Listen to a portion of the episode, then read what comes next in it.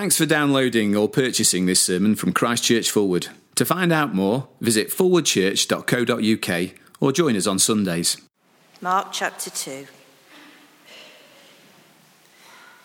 A few days later, when Jesus again entered Capernaum, the people heard that he had come home. So many gathered that there was no room left, not even outside the door and he preached the word to them. Some men came, bringing to him a paralytic carried by four of them. Since they could not get him to Jesus because of the crowd, they made an opening in the roof above Jesus, and after digging through it, lowered the mat the paralyzed man was lying on. When Jesus saw their faith, he said to the paralytic, Son, your sins are forgiven. Now, some teachers of the law were sitting there, thinking to themselves, Why does this fellow talk like that? He's blaspheming. Who can forgive sins but God alone? Immediately, Jesus knew in his spirit that this was what they were thinking in their hearts, and he said to them, why are you thinking these things? Which is easier, to say to the paralytic, Your sins are forgiven, or to say, Get up, take your mat, and walk? But that you may know that the Son of Man has authority on earth to forgive sins, he said to the paralytic, I tell you, get up Take your mat and go home. He got up, took his mat, and walked out in full view of them all. This amazed everyone, and they praised God, saying, We have never seen anything like this. Janet, thank you very much indeed. Let me encourage you to keep your uh, Bibles open uh, in front of you, and uh, let me add my own welcome to that of uh, Gareth. I think you've done brilliantly even to be here. I think there's some mums and dads just uh, sort of arriving back. Uh, if you're out in the corridor, do feel you can come in. if there's anybody waiting to come in now, please do. very good to see you. let's pray together now as we look at the Bible. We thank you, Heavenly Father, that the Bible is your word to us, you speaking to us, not just in the past, but in the present. And we pray as we look at your word now this morning um, that you would speak to us in the very depth of our being. In Jesus' name, amen. Uh, I don't know whether this is just a bloke thing. I know us blokes are very proud and uh, we don't really like people telling us, uh, you know, what to do. We don't like people telling us um, when they think they know better than us, you know, that kind of thing. Do you know that thing? I don't know whether women are like that at all. I'm sure you're not anywhere near as bad as us blokes. I've got to tell you, I find it really hard when people tell me what I need, when I think I already know what I need, and then they tell me that I need something else, and particularly when I'm shopping. Now, I don't care much for shopping. Um, I don't care much for shopping at the best of times, but I, I, and I have to admit that uh, when I go shopping, I'm already pretty grumpy before I've even arrived at the shops. But what I don't like is when I try to get an item that I want, and the shop assistant then tells me that what I really want is another model, a different specification, a different make. And then they proceed to tell me all the benefits of the product that they're suggesting over the one I intended to buy. And just as I'm becoming, beginning to become persuaded that maybe that is a better product, they then tell me that it costs more, a lot more than the one I'd gone in to buy. Does that happen to you? I'm so irritated by that. And being suspicious and grumpy, I, uh, I, I usually just, um, out of spite, buy the one I went in to go and get anyway. I don't like it when someone tells me what I need when I think I know what I need. Now, that's a long way of saying this morning we're going to meet a group of guys who thought they knew exactly what they needed for their friend, and then someone else told them what they really needed was something quite different. We meet uh, these guys first in Mark chapter 2 and verse 3. We don't know their names, Mark just calls them some men. They have a friend who's paralyzed, and in verse 3, we meet them carrying their friend on a stretcher, and we see they're taking him to Jesus. Now, it's obvious why they took their friend to Jesus. Last week in chapter 1, verse 34, we saw that Jesus healed many people. So it seemed pretty obvious to them that Jesus really could sort out their friend's paralysis. That's what he needed. He needed his legs to walk again. Uh, it's why many people turn to Jesus. I, I know it may be the same for you. Uh, you. You go to Jesus because uh, you need something. It may not be a physical need, it could be anything unemployment, dissatisfaction with the world, broken relationships, anything. Now, I don't know what makes you go to Jesus, but it's clear what these men wanted from Jesus. They wanted him to heal their friend. Uh, he'd already done it many times before, um, so why wouldn't he do it again? That's exactly what they thought.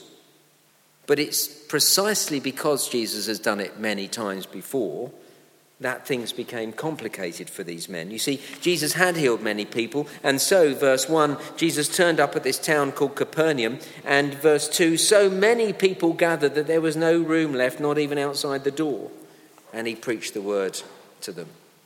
Uh, news had spread about Jesus, about what he'd done. He turned up in this town. Everybody gathered. Everyone came to see him. He was in this little room, or maybe a large room, I don't know.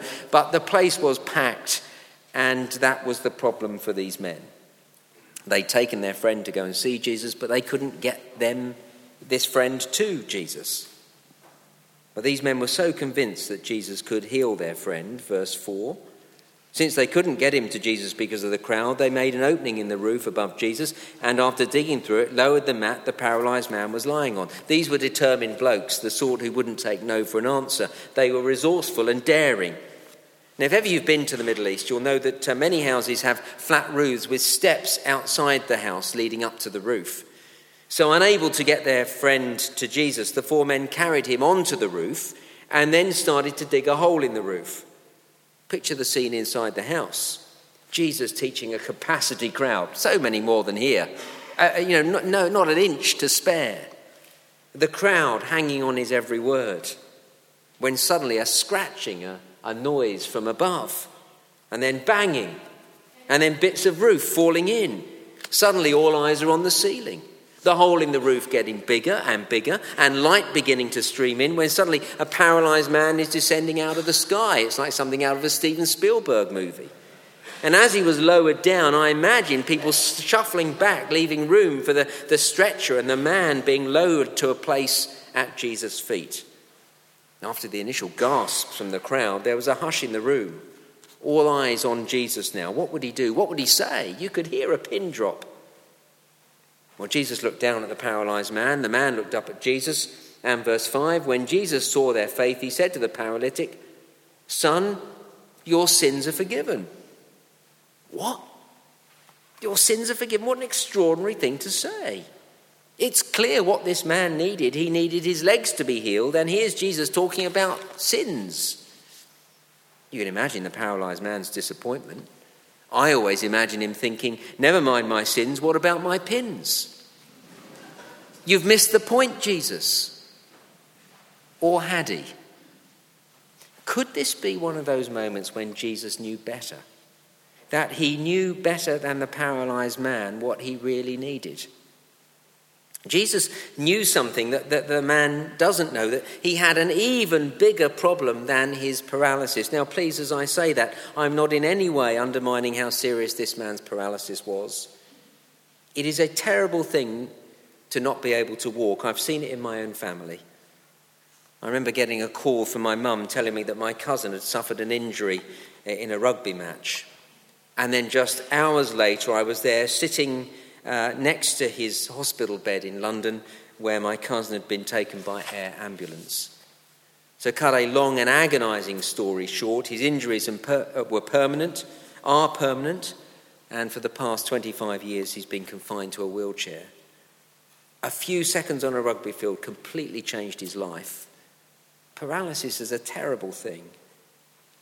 And you may well be here suffering well, something physical or emotional as well. You may have to cope with something in life that is completely overwhelming. So I'm not in any way undermining the seriousness of your situation or the situation of this paralyzed man, but rather asking the question is it possible that we have an even bigger problem?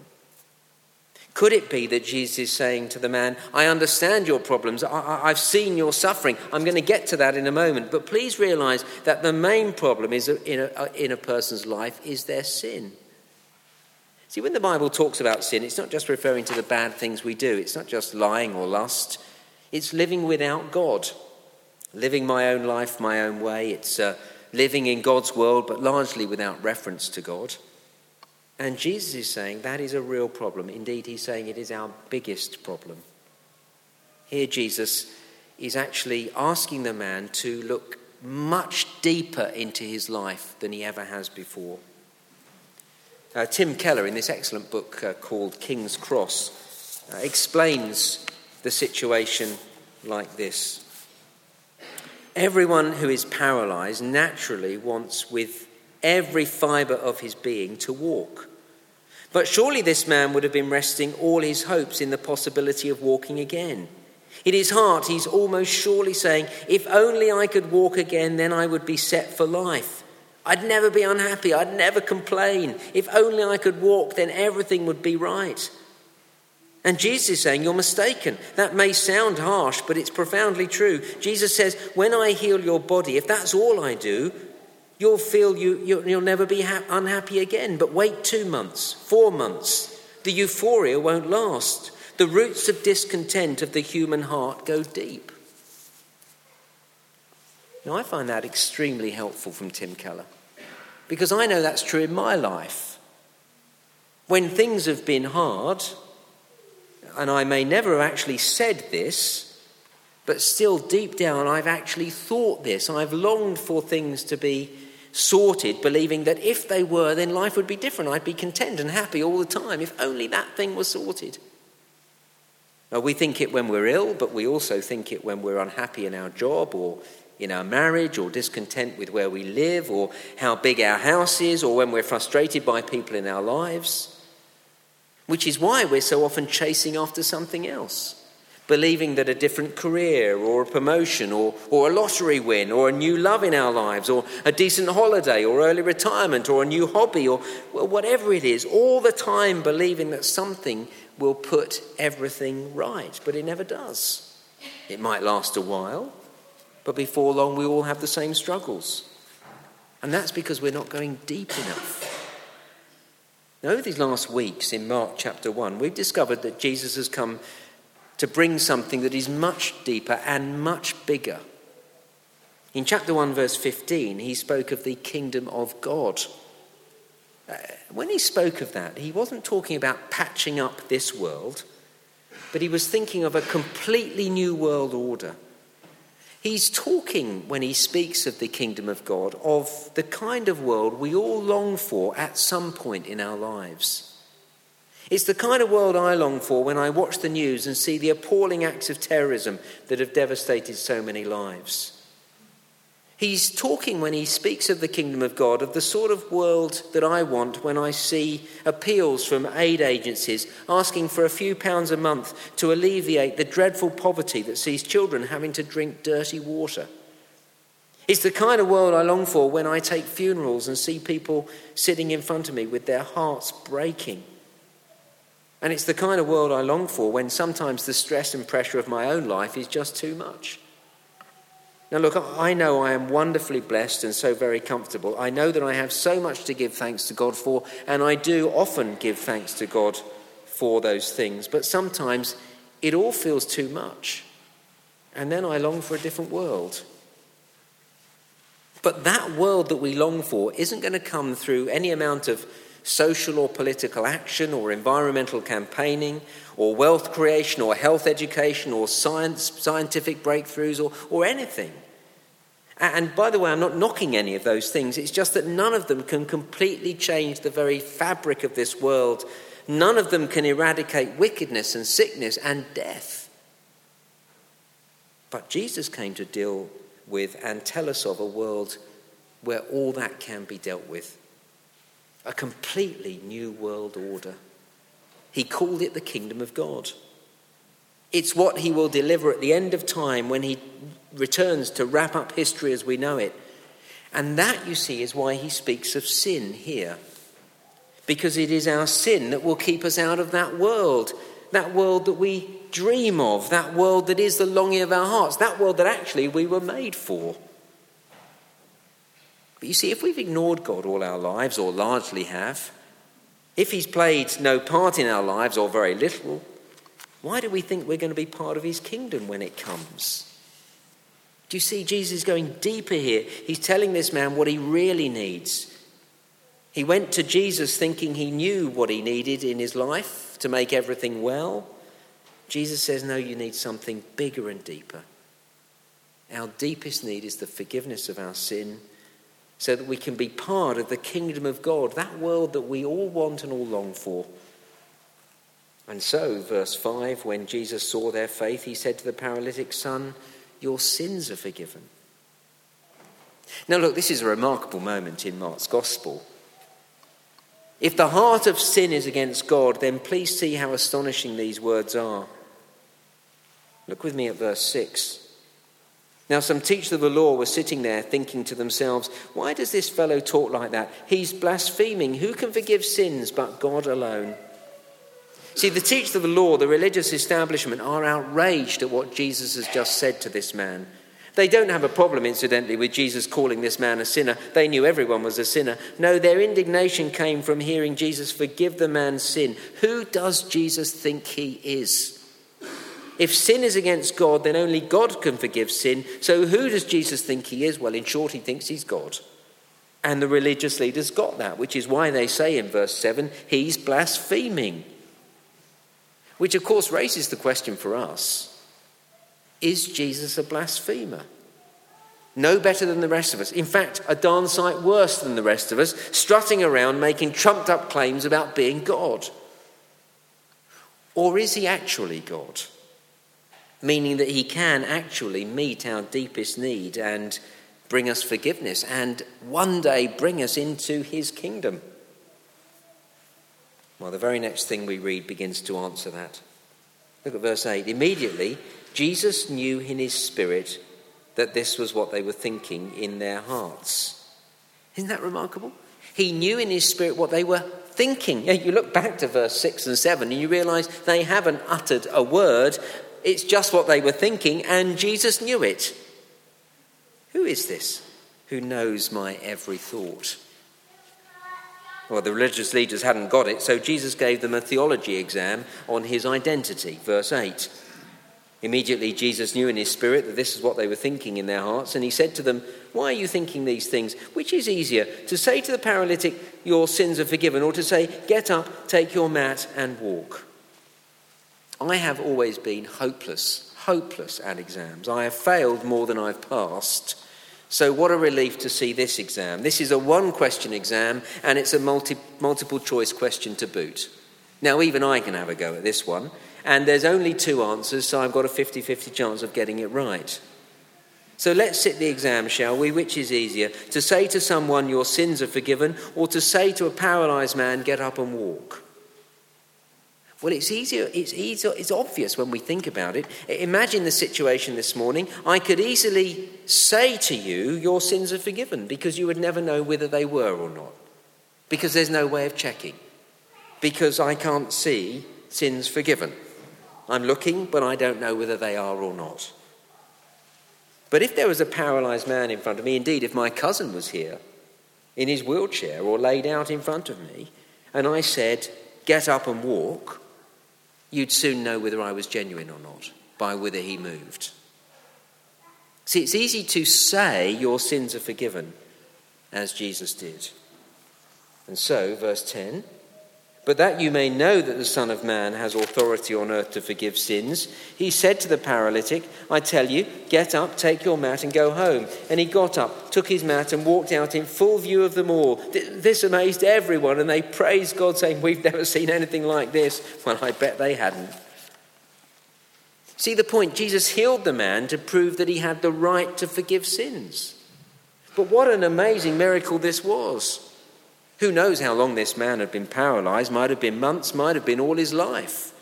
But ask any physio in the congregation, and we have a few, Ask any physio about legs that have been injured and not walked on for a while, and they'll tell you that even when the injury is better, it takes some months before you can walk properly again. But not for this man.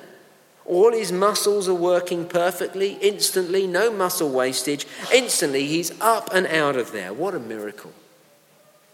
And you see the point? Jesus did this miracle to prove who he is, to show that he is God and therefore that he can forgive sins and that he can deliver on bringing the kingdom of God, a new world where all sickness and illness and death is done away with.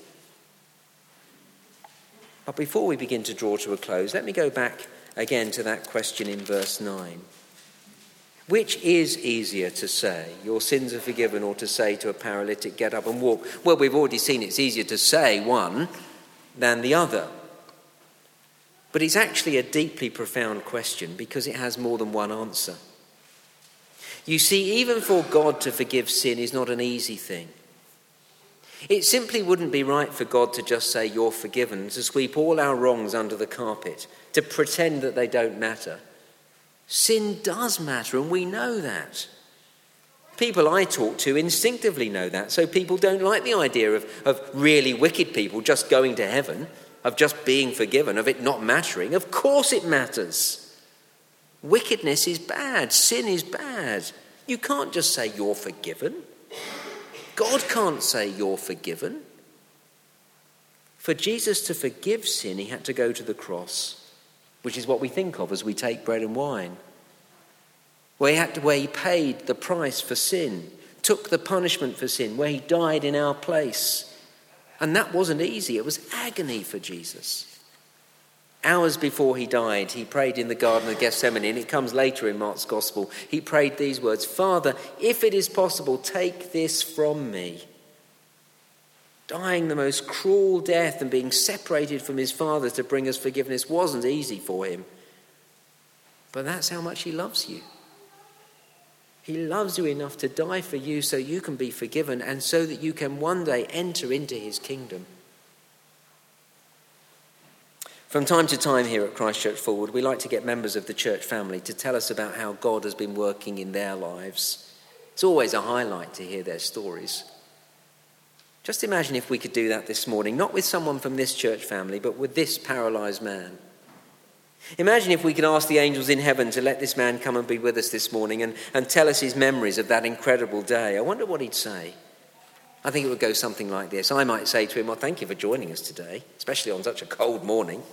And we've read your story this morning and, and seen that two amazing things happened to you that day. First, Jesus forgave your sin, and, and then Jesus healed your legs. Uh, Tell us as you look back on that day, what was the most important thing that happened to you that day? And I think he'd reply something like this Oh, it's wonderful to be with you here in Forward this morning. Thank you for having me. Oh, yes, I remember that day well.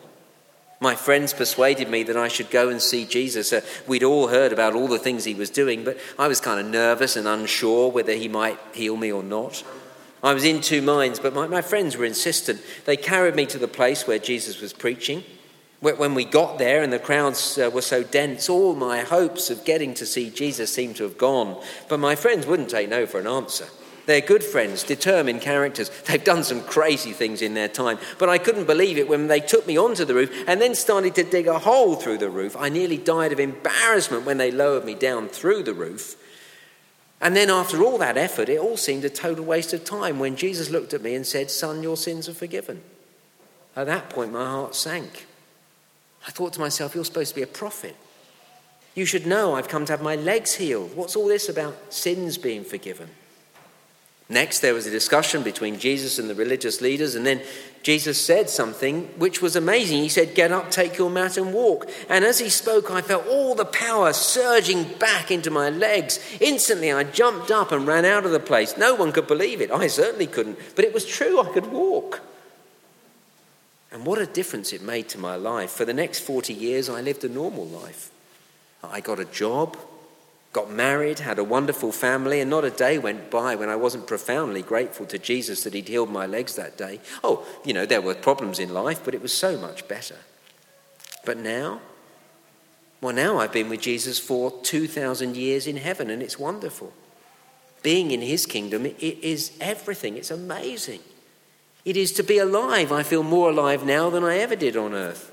It is to be happy, to be deeply happy and content and peaceful, more than I ever felt when I was on earth.